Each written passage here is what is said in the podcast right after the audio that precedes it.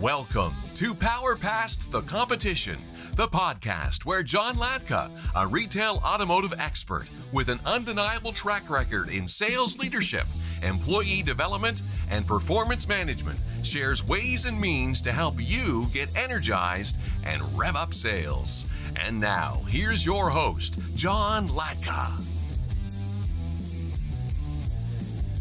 Welcome back, everyone. I'm John Latka, and this is Power Past the Competition, podcast number 15. Today's topic is about onboarding new employees. So, what is onboarding? Well, onboarding, also known as organizational socialization, is management jargon first created in the 1970s that refers to the mechanism through which new employees acquire the necessary knowledge, skills, and behaviors in order to become effective organizational members and insiders. Now, it's really important to remember that onboarding is the most crucial step in the HR process. And let's be clear, it's far more than just showing where the washrooms are. In principle and reality, every new hire should be set up for success. Your onboarding process should not only teach a new employee about the job and the company culture, but also about how they can contribute and ideally thrive in their new position. Never ever take shortcuts in this critical step. Chances are, the orientation, training, and support you provide from day one will set the tone for their entire career. And a great onboarding process offers a number of benefits, including accelerating their ramp up time and ensuring they're highly engaged right out of the gate. Not to mention, it will also help you retain your new employees and thereby boost your company's growth. I'm sure you'll agree that investing a bit more time and effort in creating an effective onboarding program will pay huge dividends. You may or may not be aware, but there are four phases of onboarding. Phase one is pre onboarding and begins as soon as a candidate accepts your offer and continues until phase two, the new employee's first day. Phase three is the first week, and phase four is the first month.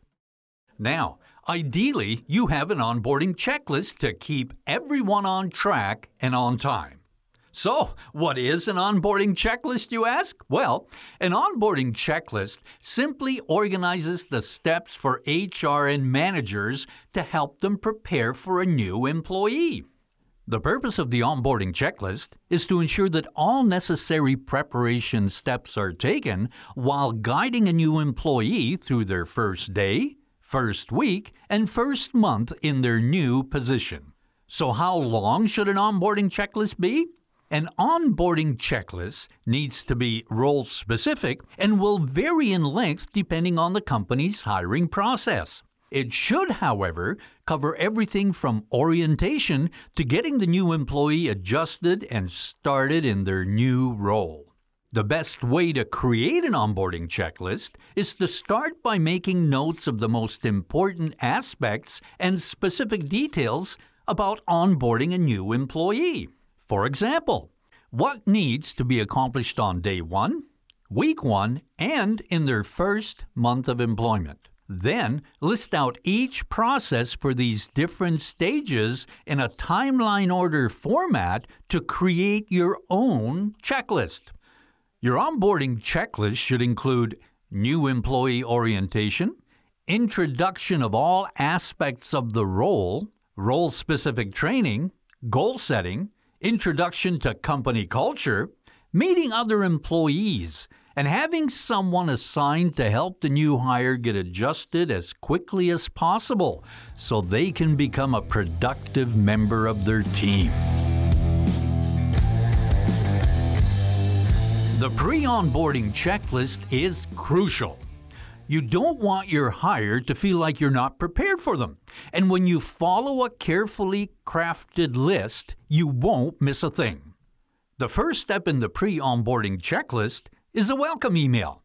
And please remember that this is the first official message that your new hire will get. And it should start out with a warm welcome designed to create a positive impression to help set them up for success from day one.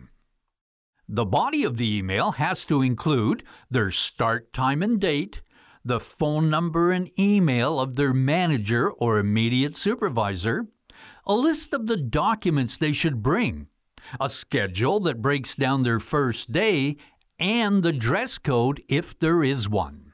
Step two is to send out an email to other members of the team announcing the new hire and their start date. Make sure that their manager is prepared to meet and greet the new hire when they arrive. Have the new employee's office or workspace ready and equipped. Set up their company email and create all necessary DMS, CRM, and other software accounts they'll be using. Prepare HR, payroll, and other onboarding related documents. Moving on, the first day checklist must include everything that has to be accomplished during the first day. Make sure that the new employee is met and warmly welcomed by their manager or HR representative. Introduce them to their team members and then show them to their office or workspace. Organize a facility tour that highlights all the essentials, including entrances, fire exits, restrooms, lunchroom, and boardroom. Ensure that their phone, computer, and all software applications are working properly. And make sure that all credentials and accesses work. Provide access to online product knowledge and training.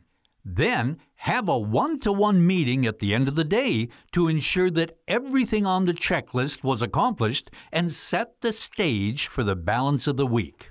Now, on to the first week checklist, which represents an essential period of adaptation. It is really important to support the new employee and not overwhelm them. Make sure to provide and review relevant and role specific company policies and procedures. Check to make sure they've met with department heads and others they will be interacting with in their role. Ensure that role specific training is scheduled and on track, including health and safety, not to mention security and fire measures. Schedule additional training if needed, and then set a one to one meeting for the end of the week to ensure that everything on the checklist was accomplished and set the stage for the balance of the month.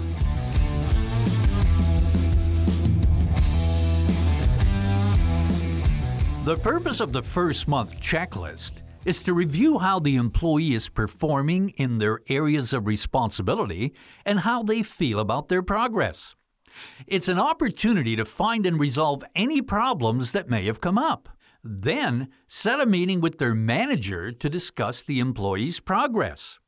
And last but not least, schedule a one to one meeting with the employee for the end of the month to find out their perspective on progress.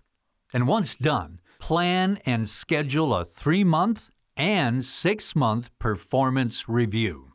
So, in conclusion, if you implement a formalized onboarding process with checklists in place, you're bound to have less employee turnover. So, if you'd like to find out more about onboarding new employees and checklists, you can reach out to me through John Latka on LinkedIn or call toll free at 877 708 8484.